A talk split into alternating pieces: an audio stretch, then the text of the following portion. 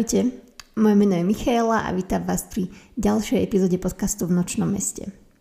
Dúfam, že si užívate leto, ktoré je stále v plnom prúde, stále veľmi horúce a akorát dnes som rozmýšľala, že v podstate už je druhá polka augusta a ako to všetko zbehlo a pomaly už e, budú helovínske výzdoby v supermarketoch a čo skoro aj vianočná výzdoba, ako to rýchlo letí ale ešte predtým si užite posledné dva teplé týždne augusta.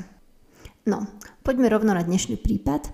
V dnešnej epizóde budem hovoriť o veľmi smutnom a tragickom prípade, ktoré sú v podstate všetky, ktoré tu rozoberám, ale dnešný je tragický najmä tým, že obeťou sú malé deti a svojou naivitou a tým, že veria človeku, sa stali obeťami páchateľa. Bolo 8. novembra 1986, keď iba 6-ročný vysniatý a blondiavý chlapec menom Joachim vyšiel z bytovky v meste Ranas v severnom Dánsku a išiel smerom do pekárne, ktorá bola vzdialená asi 400 metrov od ich bytu. Joachim mal obuté gumáky a modrú bundu.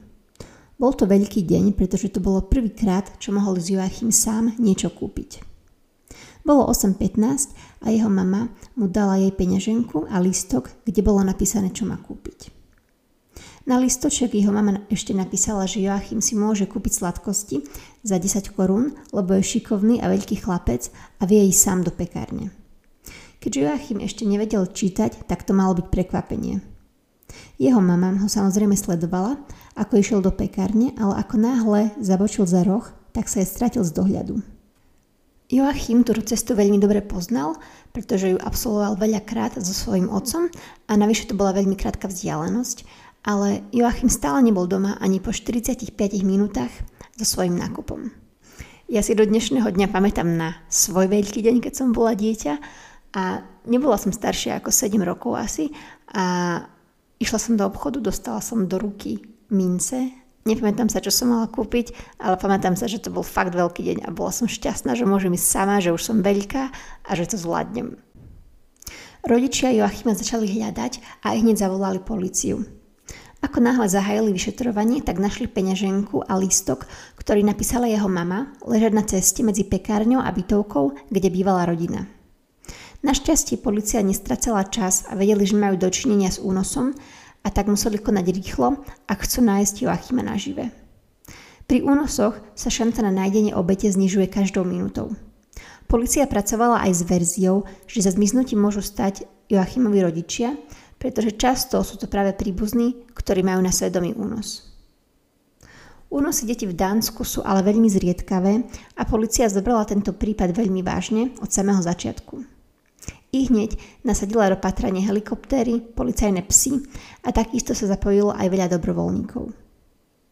Prirodzene bol tento prípad veľmi sledovaný aj médiami, keďže ako som, už, ako som už spomenula, tak únosy v Dánsku bolo niečo, čo sa takmer nestávalo. O tri dní neskôr, 12. novembra 1986 o 10.15, bol istý muž na prechádzke so svojím psom asi 6 kilometrov od miesta, kde bol Joachim naposledy videný. V hustom poraste našiel telo malého chlapca, ktorý mal na sebe oblečené gumáky, teda obuté gumáky a oblečenú modrú bundu. Bol to malý Joachim. Joachim bol nájdený s 22 bodnými ranami v oblasti hlavy a nebol sexuálne zneužitý, ale na vnútornej strane jeho nohavíc, alebo teda v spodnom prádle, sa našli tri druhy rastlín alebo kvetov, to presne neviem, čo znamená, že tie nohavice im boli vyzlečené pred smrťou. Títo tri rastliny alebo kvety sa nenachádzali v oblasti, kde našli telo Joachima.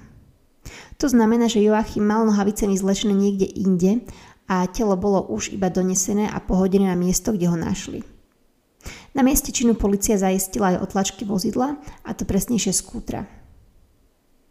Polícia naozaj pracovala aktívne na prípade a bolo vypočutých cez 2500 osôb a na prípade pracovali aj botanici, ktorí pomáhali skúmať rastliny nájdené na oblečení. Bohužiaľ, tento prípad sa mesiace nikam nepohol. O pol roka neskôr bola 10-ročná Pia roznašať noviny skoro ráno v meste Ranas, teda v tom istom mieste, kde žil Joachim. Pia niesla so sebou veľkú tašku a keď prišla pred bránu, tak si ju stále zložila. Potom vybrala z tašky noviny, ktoré mala zaniesť do schránok a vrátila sa k taške. Počas roznášania novín v jedno ráno Pia urobila to isté. Teraz zložila si tašku na zem, vybrala noviny a šla ich dať do schránok. Keď ale sa vrátila pred bránu, kde položila tašku, tak zistila, že taška bola preč. Tašku namiesto toho držal muž, ktorý stál pri vchode do pivnice a ukazoval jej, že má ísť k nemu. Pia mala divný pocit a vedela, že táto situácia nie je v poriadku a tak odišla od pivnice a prešla sa párkrát okolo budovy. Avšak stále potrebovala svoju tašku na to, aby dokončila svoju robotu a keď sa vrátila pred vchod pivnice, tak muž bol preč. Pia vošla do pivnice a uvidela tašku s novinami a bola tam sama. Teraz aspoň si to myslela, lebo už o pár sekúnd na to pocitila, že ju niekto schmatol a položil jej ruku cez ústa. Pia sa snažila kričať a brániť, ale muž sa jej začal vyhražať nožom a tak prestala. Keď už bola Pia ticho, tak jej muž povedal, nech začne cikať do nohavíc. Pí sa to nedarilo a poprosila ho, nech ho pustí von, lebo nemôže dýchať a chce čerstvý vzduch. Muž ju naozaj pustil na vzduch a vtedy sa rozbehla preč, snažila sa mu uísť, ale muž ju chytil, vtiahol ju naspäť do pivnice a začal ju škrtiť. Muž ešte neskončil a donutil Piu si stiahnuť nohavice. Tu nepôjdem do detajlov, lebo nechcem, ale muž Piu sexuálne zneužil. Pia si myslela, že je to jej koniec Avšak muž jej povedal, nech sa postaví a môže ísť. Je úplne smutné a hrozné, že deti nevedia rozoznať nebezpečenstvo v takýchto situáciách, pretože hociaký dospelý by tam proste nešiel, pretože vedel, že niečo nie je v poriadku. Keď prišla domov, Pia sa zo všetky zverila doma rodičom a tí kontaktovali políciu. O pár hodín už boli na polícii a vyšetrovatelia pred ňu dali fotky kriminálnikov, o ktorých policia vedela, že sú niekde v okolí. Našťastie Pia bola šikovná a dobre si muža zapamätala. Na fotografiách naozaj spoznala muža, ktorý ju pred pár hodinami napadol. Tak isto si pamätala jeho meno. Søren.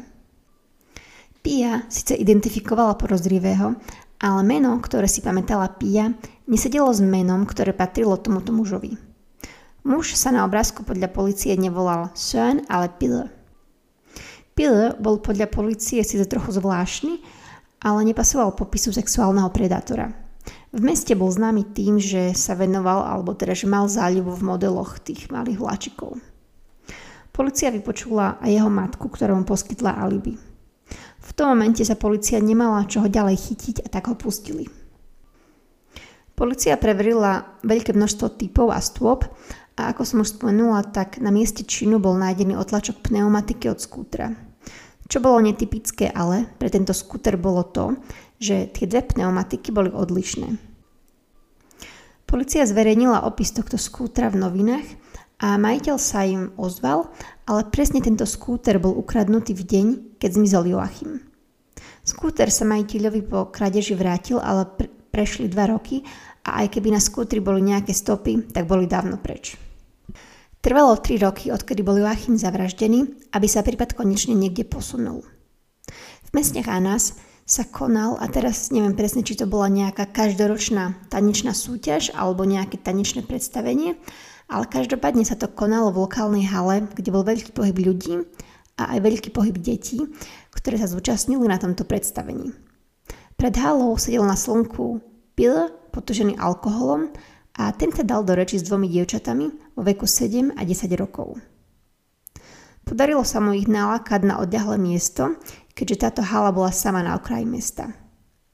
Pil žiadal od dievčat to isté ako od Pí, a teda aby začali cikať do nohavíc. To sa sedemročnému dievčatku nepodarilo a Pil ju poslal preč, pretože podľa neho bola aj tak príliš malá. Dievča sa zľaklo a začalo utekať preč. Ostala tam iba 10-ročná kamarátka, ktorú muž sotil na zem, vybral si opasok z nohavic, aby ju zviazal, ale dievča bola malá bojovnička a podarila, podarilo sa jej ho kusnúť do tváre a taktiež utiecť.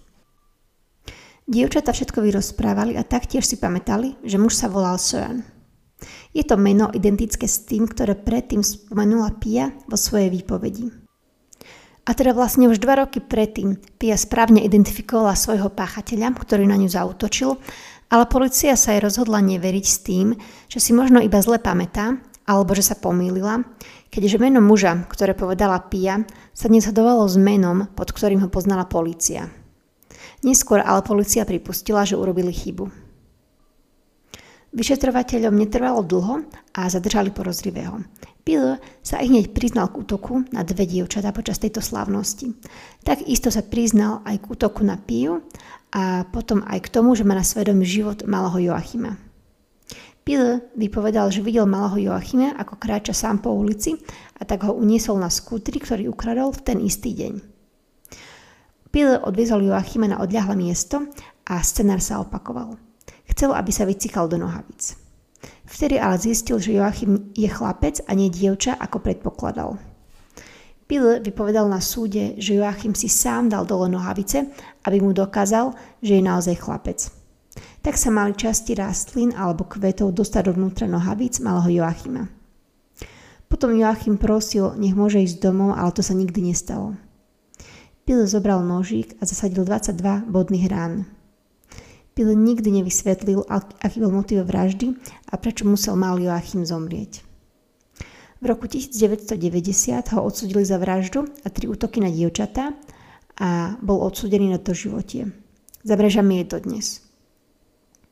To bolo všetko odo mňa k tomuto smutnému prípadu a informácie k tejto epizóde som zbierala z dánskych novín CAH Nyheder TV 2 TV to Ostjuland a Stiften. Ďakujem pekne a prajem pekný týždeň, počujeme sa na budúce. Čaute. thank you